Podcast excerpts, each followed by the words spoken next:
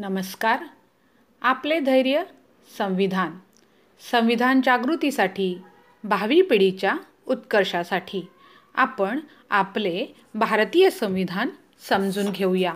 आपले संविधान कसे निर्माण झाले त्यामध्ये कोणकोणती माहिती आहे त्याचा आपल्याला सविस्तर परिचय होणं अगदी सहज सोप्या भाषेत यासाठी आपण ही मालिका सादर केलेली आहे आणि त्याचा आपण प्रयत्न करत आहोत.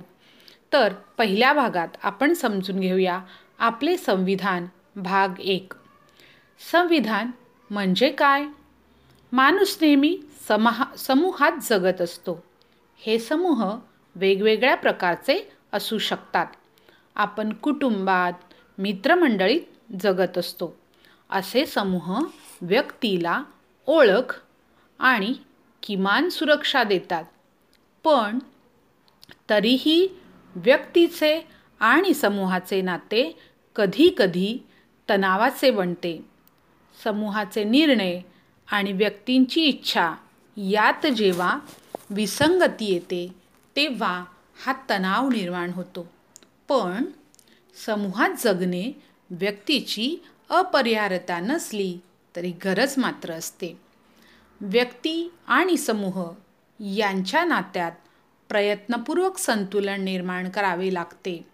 असे संतुलन बनवण्याचे शास्त्र म्हणजे संविधान वाद असे म्हणता येईल. आधुनिक काळातील सर्वात मोठा आणि महत्त्वाचा समूह म्हणजे राज्य राष्ट्र राष्ट्रात राहणाऱ्या व्यक्ती व्यक्तीमधील संबंध सुरळीत व्हावेत. यासाठी राज्यव्यवस्थेने काही निर्णय घ्यावेत. अशी जेव्हा अपेक्षा आपण करतो तेव्हा आपण त्या राज्यव्यवस्थेला मान्यता देत असतो.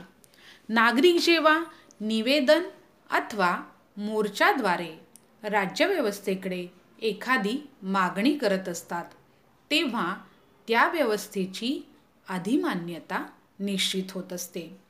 राज्यव्यवस्थेकडून जितक्या जास्त अपेक्षा आपण करतो तितकी ती व्यवस्था अधिक ताकदवान बनत असते. त्यातूनच अशी राज्यव्यवस्था क्रमशः निरंकुश आणि दमनकारी बनण्याचा धोका असतो.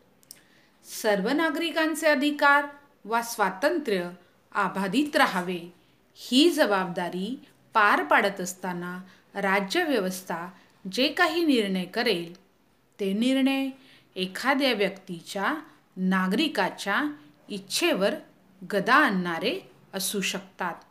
पण बहुमताने सत्तेवर आलेली राज्यव्यवस्था जेव्हा अप्रामाणिक बनते किंवा फक्त विशिष्ट गटांच्या हितरक्षणासाठी भेदभाव करणारी बनते अथवा आपले शासन अनिर्बंध आणि चिरकाल टिकवण्यासाठी धडपडणारी बनते. तेव्हा प्रश्न निर्माण होतात.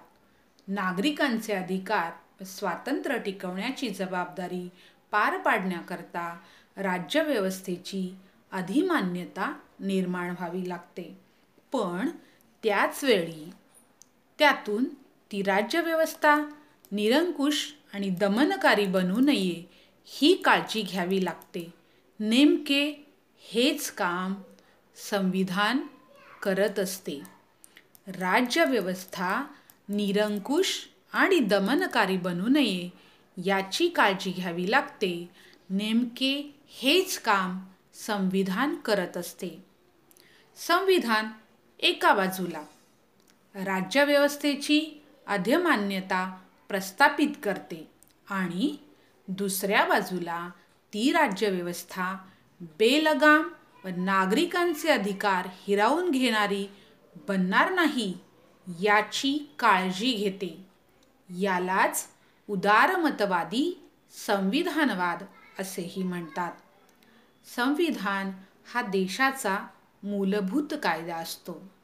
वेळोवेळी बनणारे संविधानातील अन्य कायदे हे या मूलभूत कायद्याशी सुसंगतपणे बनवलेले असतात.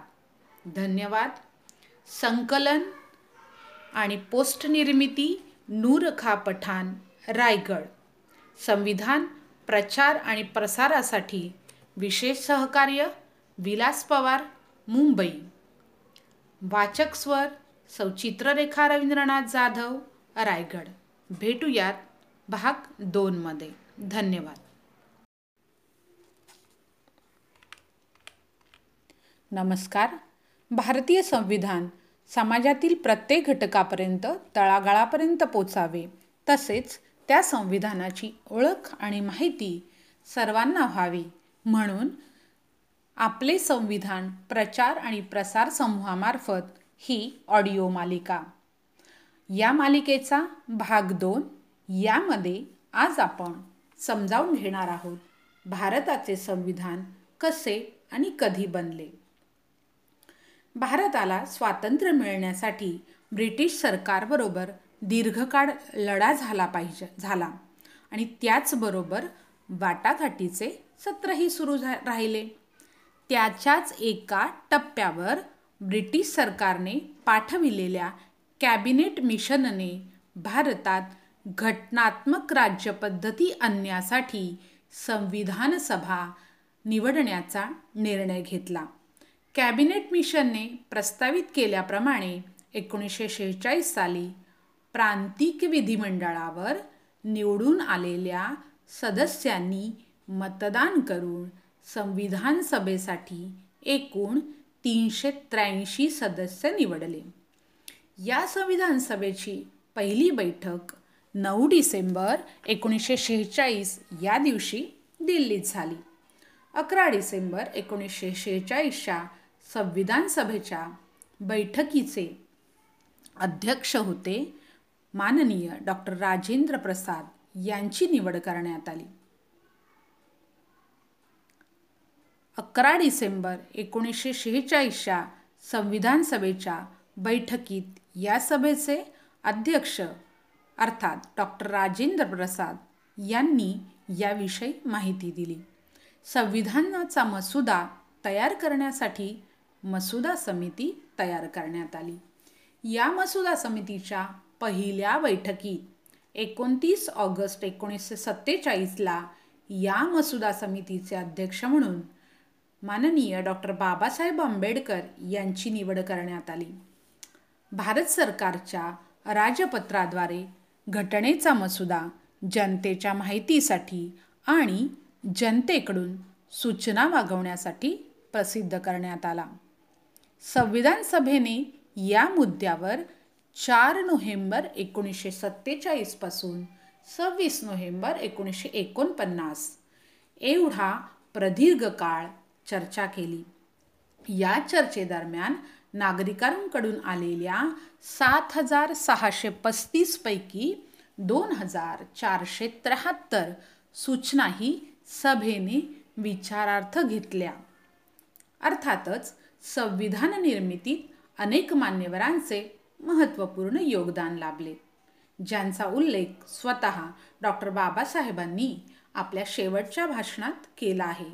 या सर्व प्रक्रियेत मसुदा समितीचे अध्यक्ष या नात्याने डॉक्टर बाबासाहेब आंबेडकर यांची भूमिका अतिशय महत्त्वाची राहिली. मसुदा समितीचे अन्य सदस्य आजारपण परदेश वास्तव्य मृत्यू व अशा अनेक कारणांमुळे या कामात विशेष सहभाग देऊ शकले नाहीत. त्यामुळे संविधान सभेत सदस्यांनी केलेल्या विविध सूचना कायदेशीर भाषेत आणि सर्वमान्य अशा पद्धतीने शब्दबद्ध करणे. तसेच चर्चेतील मुद्द्यांबाबत इतर देशांच्या संविधानामध्ये असलेल्या तरतुदी सदस्यांच्या माहितीसाठी प्रस्तुत करणे. याची जबाबदारी एकट्या डॉक्टर बाबासाहेब आंबेडकरांवर येऊन पडली आणि ती त्यांनी यशस्वीपणे पार पाडली. विविध सामाजिक घटकांचे आग्रही प्रतिनिधित्व करणारे संविधान सभेचे सदस्य त्यांच्या परस्पर विरोधी मतमतांतरातून सर्व भारतीयांना सन्मानाची हमी आणि विकासाची संधी देणारे संविधान सर्वसंमतीने बनवले. यासाठी संविधान समितीच्या सर्व सदस्यांबरोबर मसुदी सम समितीच्या सर्व सदस्यांसोबत डॉक्टर बाबासाहेब आंबेडकर आणि संविधान सभेचे सर्व सदस्य यांचे आपण कायम ऋणी राहिले पाहिजे. धन्यवाद. संकलन नूरखा पठाण रायगड. संविधान प्रचार आणि प्रसार विशेष सहकार्य विलास पवार मुंबई. वाचक स्वर चित्ररेखा जाधव रायगड. धन्यवाद.